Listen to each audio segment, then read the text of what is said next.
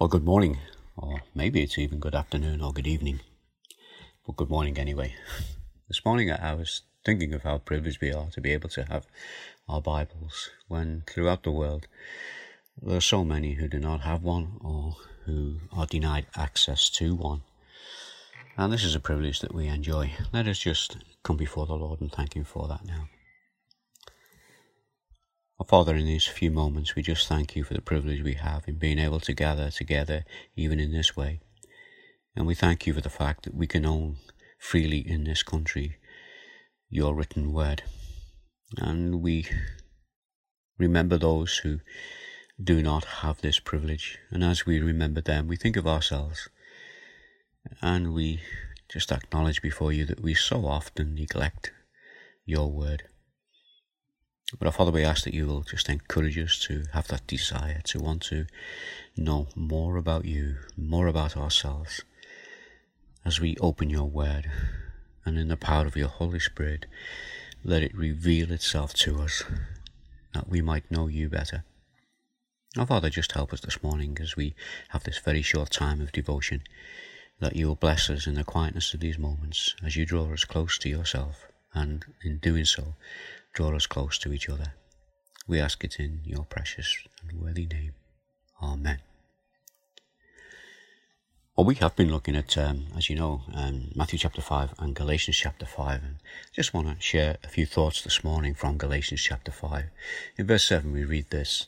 This is Paul saying, and he's speaking to the church of Galatia. You are running a good race. Who cuts in on you to keep you from obeying the truth? What kind of persuasion, that kind of persuasion, does not come from the one who called you? Paul is writing here to encourage Christians and warning them about those who will try to lead them away from the true gospel. He goes on and he says, A little yeast works through the whole batch of dough. I'm confident in the Lord that you will take no other view. The one who is throwing you into confusion, whoever that may be, will have to pay the penalty, brothers and sisters. I wonder if during this um, pandemic you've tried to buy flour so that you could maybe make some bread while the supermarkets were a bit short of supplies. And it's been a very difficult thing to do. But if you have managed to, to get some, I wonder if you made bread. And if you have, you'll certainly know what Paul is talking about here because he's using it to show people that what seems to be just a little tiny thing can have such a devastating effect on the true gospel. Just as that little bit of yeast that you put into the dough makes such a difference when you make that loaf. When you make the bread, uh, it makes a difference for the better. But here, Paul is talking about something making a difference which is not for the better. Then he goes on and he says in this little passage, if I am still preaching circumcision, why am I still being persecuted? In that case, the offence of the gospel has been abolished. As for those agitators, I wish they would go the whole way and emasculate themselves.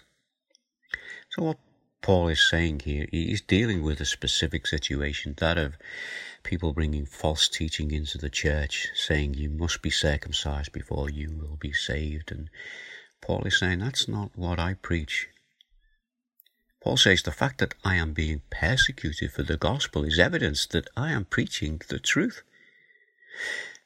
And he goes on to say, and if you believe what these other people are teaching, then there would have been no need for Jesus to be crucified. It would abolish the cross. In these times when we might feel cut off from fellowship as we know it, our advice is keep close to the Good Shepherd. And we say that because that is the advice that Jesus gave us. He is the Good Shepherd. And also, when we do that, keep close to the Bible. There's an old hymn, and it's called Cling to the Bible. And here's some of the words from it Cling to the Bible, the jewel and treasure, brings life eternal and saves fallen man. Surely its value no mortal can measure. Seek for its blessings, O soul, while you can. Lamp for the feet, that in byways have wandered, guide for the youth who would otherwise fall, hope for the sinner whose life has been squandered, staff for the aged, the best book of all. Well, it's an old hymn, and some of you might know it, but the great words.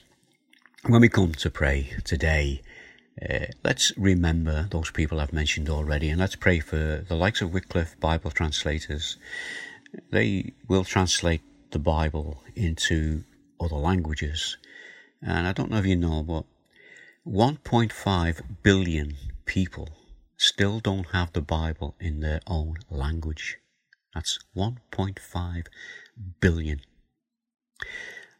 Let's pray for wisdom for Christian authors. We have the benefit of their books that they write to help us understand God's Word.